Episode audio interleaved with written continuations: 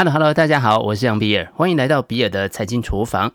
美国诺贝尔经济学奖得主克鲁曼日前推文说呢，他已经放弃对比特币即将死亡的预测，并且将比特币的投资比喻为无限期存在的邪教。他之所以对加密货币持怀疑的态度，是因为他认为加密货币存在两大缺失，也就是交易成本过高以及缺乏约束。他认为比特币根本是个传销骗局，但是不会马上崩溃，而且比特币并不创新，它从二零零九年就已经出现。当时似乎没有人发现它有任何好的合法用途。据商业内幕报道，克鲁曼向来不看好比特币，但也不得不承认比特币将持续流传。克鲁曼过去曾经警告亚洲发生金融危机的风险，而后亚洲在一九九七年爆发金融风暴，印证了他的判断，因而声名鹊起。两千零八年，因为在总体经济学和新贸易理论上的贡献，获颁诺贝尔经济学奖。那么，我们该如何解读克鲁曼的看法呢？技术进步带来泡沫。一八二五年，英国人铺设了世界上第一条铁路。从一八三零年底开始，英国经济发展速度开始放缓。蒸汽机这个伟大的发明，让很多英国人认为英国找到了一条全新的产业发展道路。为了刺激英国投资和经济发展，几乎所有投资人都把眼光放到了铁路行业上。大家相信投资在这样一个产业一定能够赚大钱。另外，随着英国报纸业的崛起，现代股市的概念刚刚被引入市场，人们透过报纸这样子的媒体可以获得更多、更完整也更及时的资讯。铁路股票和债券的投资也就被广泛的认为是安全、报酬高、人人都应该参与的活动。这种新思维和新媒体，加上英国当时泛滥的流动性和低存款利率，让许多投资人蜂拥投入英国铁路建设和发展的狂潮。一八四五年底，这股铁路热终于露出了颓势。英国央行宣布进一步的升息，流动性一下子出现紧缩了。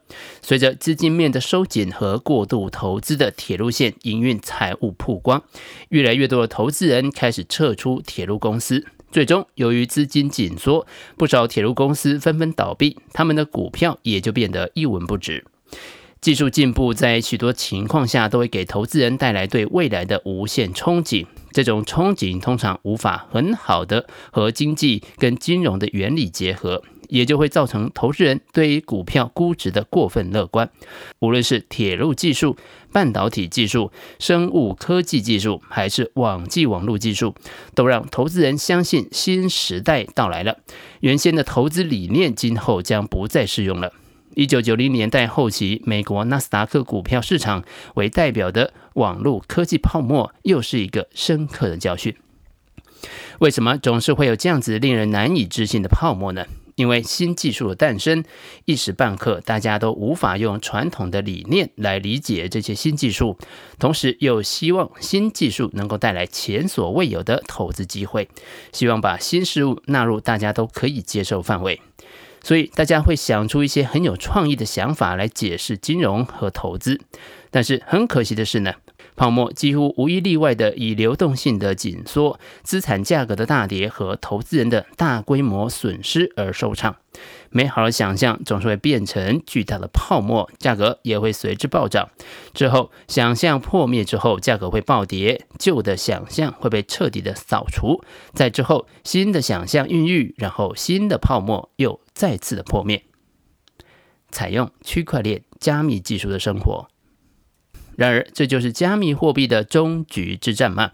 如果你问你的朋友为什么用手机电话联系朋友，或者是为什么用电视来收看即时新闻或者是娱乐节目，你的朋友应该会用一个很奇怪的眼光看着你。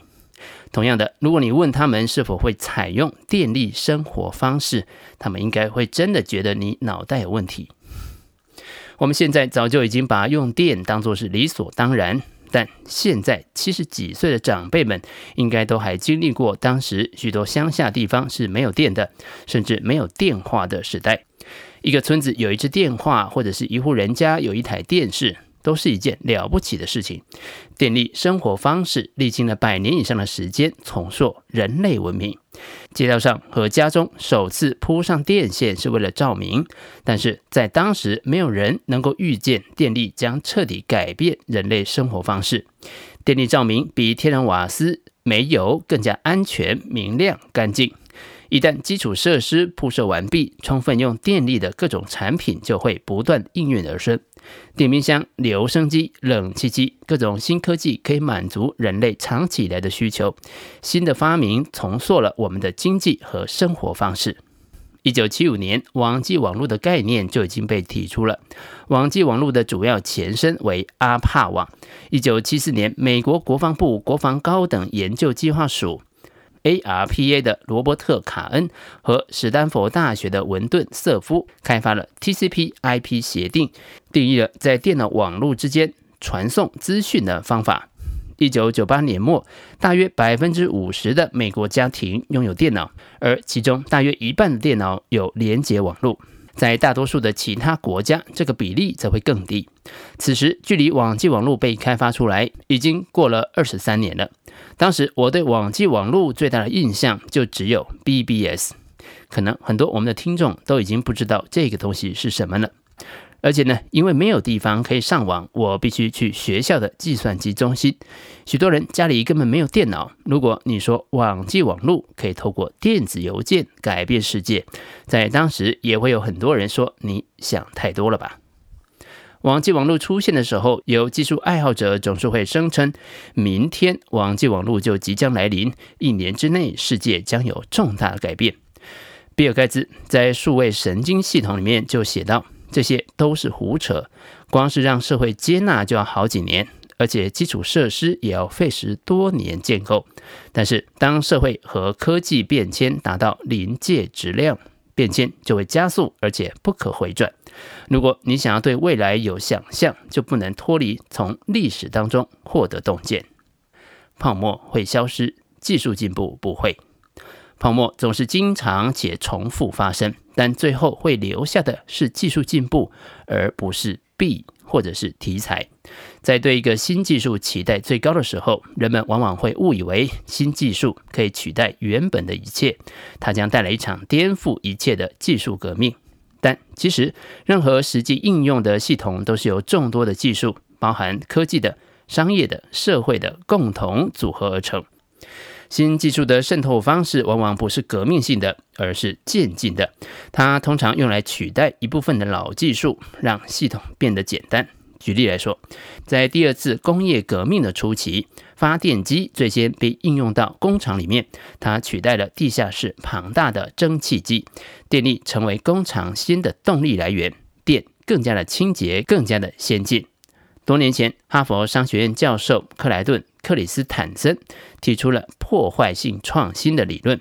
破坏性创新理论认为，如果一项技术是对现有技术的改进，那么现在市场当中已有的主要玩家其实具有更大的优势。但是如果一项技术看起来性能更低，但却满足了更大用户群的需求，它可能会在市场中推动新玩家的诞生。这项新技术和新玩家将会颠覆市场的格局。克里斯坦森认为，破坏性创新的技术有两种进入市场的方式：低端市场的破坏性创新和新市场的破坏性创新。低端市场的破坏性创新指的是当下的主流商品总体性能太高了，相对应的，它的成本也更高。而低端用户只想要某一个单一性能比较好、相对应的价格也比较低的产品。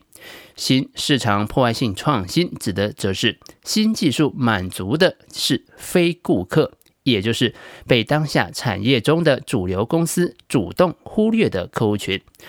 这些公司认为为这一群客户提供产品，在商业上无利可图。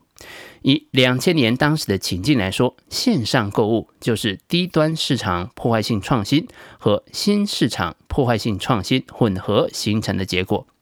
然而，尽管总体性能可能不佳，体验也不是太好，但是破坏性技术一面在某些性能上快速的改进，一方面从不那么重要的市场包含像低端市场或者是新市场开始向上进攻。因此，利用破坏性技术的新玩家最初常常被忽视，但是最终却有很大的机会颠覆市场中主要玩家的地位。现在看起来，结算平台的区块链就是这样子的破坏性创新技术。它在整体的性能上面，并不如银行等金融机构现在所使用的系统，但在某几个面向又远远超越。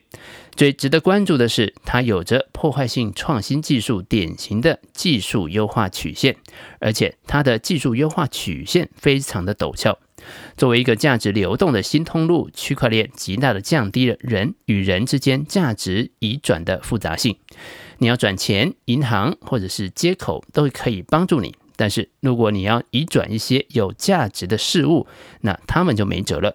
区块链能够移动的价值的范围远远超过了金钱，它甚至可以扩展到艺术品、征信的数据、病历、证书、房地产等各种有价值的事物。在区块链上进行结算的不一定是钱，它可以是任何有价值的事物，不管这个价值是很小还是很大。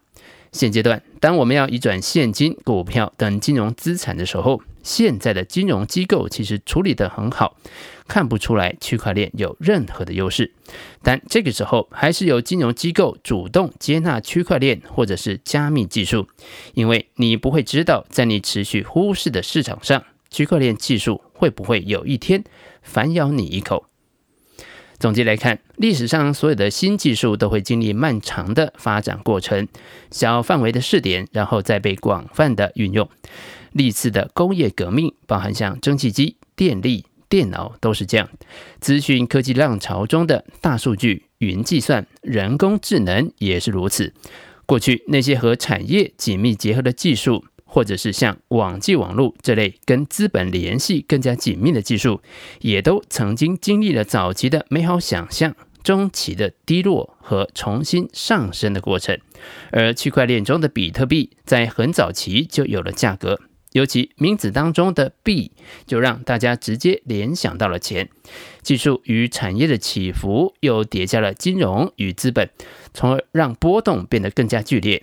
也让一般大众看得更是云里雾里，但其实我们只需要知道的是，泡沫会消失，技术不会。以上就是比尔的财经厨房想要提供给你的，让我们一起轻松活好每一天。我们下次见，拜拜。